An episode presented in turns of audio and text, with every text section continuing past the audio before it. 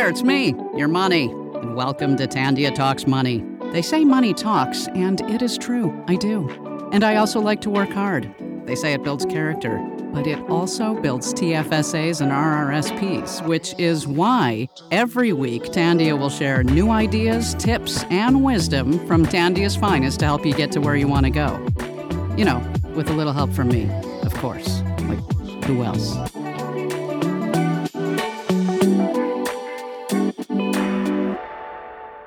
Hello, hello, hello, and welcome to Tandia Talks Money. This podcast this week is all about Fraud Awareness Month. Super fun topic, which, you know, we have an annual observance that is dedicated to specifically educating individuals about various types of fraud and how to protect themselves from becoming a victim. It is typically observed in the month of March, which we are in, and is designed to really raise awareness about the impact that fraud can have on individuals, on businesses, on communities, and all around kind of information. So, we're going to spend this month going through different types of fraud, how you can report it, what you can do about it, what to be aware of. And, you know, obviously, it wouldn't be a Tandia Talks Money episode if I didn't share a random story. Random story has nothing to do with fraud. However, it is tied to the song this week. So, do you ever just like hear a song or like hear a band and it completely transports you back to like a specific place and time? Well, I was digging through the decades of music trying to find a song that meshed with this week's topic of fraud. And I came across the Eurythmics and like my first ever job when I was like 11, maybe 10. You know what? I don't even know, maybe younger, was going to work on Saturdays with my dad. He's a hairdresser. So I would get to go to the shop and like answer phones and make people a coffee. I was like a barista before baristas were cool.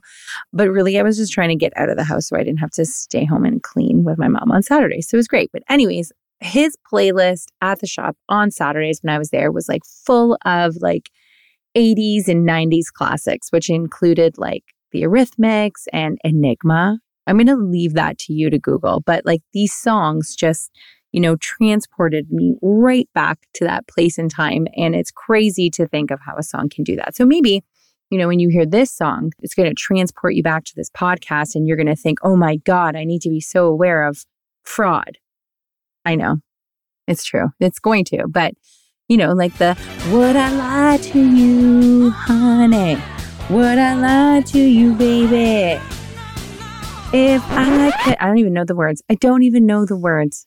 It's like, if now would I say something that wasn't true?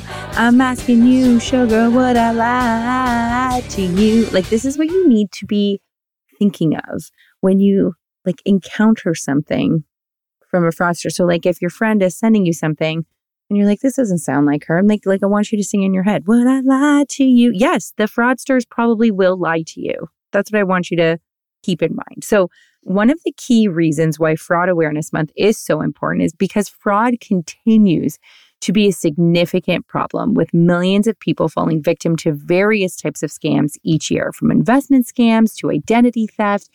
Fraudsters, like they're constantly coming up with new ways to deceive people and steal their money. By participating in Fraud Awareness Month, is hopefully providing information so individuals can learn about the latest scams and how to protect themselves from becoming a victim. Not even just protecting themselves, but like, what do you do if you are a victim? Because protecting your finances from fraud is essential in order to maintain your financial stability and peace of mind. It is part of your financial picture. And whether you are an individual or you have a business, it is important to be proactive in guarding against fraud. This includes regularly monitoring your accounts, being cautious of unsolicited phone calls. They send unsolicited texts or emails now. Being mindful of the personal information that you are sharing online. We did a great episode last year with Rachel Jolicoeur from Interac, who she may or may not be coming back on. Just maybe that's a little tidbit of entertainment for you. Um, but we talked about, you know, sharing your children's birthdays online, uh, you know, seems so innocent and, you know, it's just your family and friends, but maybe your family and friends network is seeing something. And now all of a sudden somebody knows when your kid's birthday's in and maybe they're going to try that as a password, right? Like things that we're not really thinking of that maybe we should be more aware of. So we're going to go through kind of 10 tips that you can put into place or kind of think about all throughout the month of March, but also all throughout the year. So you can be proactive and protect yourself against fraud. Okay. So I hope you have your pen and paper ready. Not if you're driving, but maybe you can just go back home and listen to this again. But number one, be aware of unsolicited emails, phone calls, texts, or mail. Fraudsters often use these methods to try and trick people into giving away their personal and financial information. The newest kind of scam right now is they'll text you and be like, "Hey, I'm ready to pick you up." And you're kind of like, "Who who are you? What's going on here?" So, be aware, be proactive, delete the text. If you know you're not waiting to be picked up, then you need to ignore that text. Number two, protect your personal information. Keep your social insurance number, bank account numbers, and passwords confidential.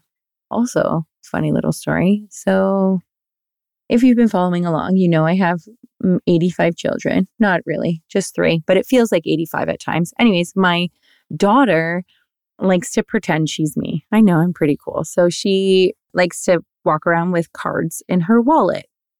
Well, one day she was being like super sneaky and like running from her bedroom to her backpack and was like rushing to put something in. So now I will say, I do give her like old Tim Hortons cards or Starbucks cards that have nothing on them. And then she pretends they're a credit card. But for some reason, I decided, I'm like, oh no, she's being super weird. Well, she had mine and my husband's social insurance number. Yeah, that's a big no no. Don't know how she found them.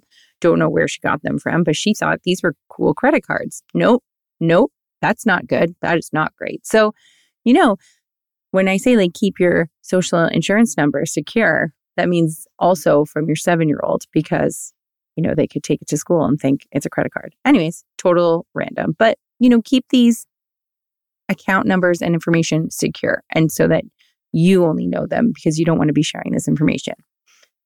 Number three, check your credit reports regularly. This can help you catch any fraudulent activity early on and take steps to resolve it. We've talked about this before. You know, sometimes you may have an open card on your credit bureau that maybe you opened when you went to a Raptors game. And I don't even know if they still do that. I haven't been to a Raptors game in a very long time, but maybe you opened a card like at a department store or something and you've never used it but somebody's gotten hold of the numbers and now they're using it and you don't actually know because they've gone through and changed their address or changed their password and you're not getting any information about this. So check your credit reports regularly. I know this next one you know i think like if you work anywhere or you use anything on your phone this comes up all the time. Use strong and unique passwords. Now like sometimes you know, the more unique you make it, you may forget it. I am that person. I think my IT department hates me because every time I have to change my password, I always lock myself out the next day. Anyways, but using a strong and unique passwords, avoid using easily guessable information like your birth date or your pet's name or your kid's birth date because somebody may see when it's your kids. Get it? Do you see how it all comes together now? Number five, be cautious of deals that seem too good to be true. Scammers often offer higher returns with little or no risk. So it's important to be skeptical. Even like deals online, something may seem like super cheap somewhere, but everywhere else it's uh, the same consistent price. So, you know, be aware, use that skeptical lens and, you know, think twice before you click on things. Number six, Use security software to protect your computer and mobile devices. Now, this can help prevent viruses, malware, and other malicious software from compromising your personal information. Number seven, use caution when shopping online. Make sure that the website is secure and avoid making purchases on public Wi Fi networks. So, you know, like if you're at Starbucks and you're on the public Wi Fi network, maybe don't check out of somewhere.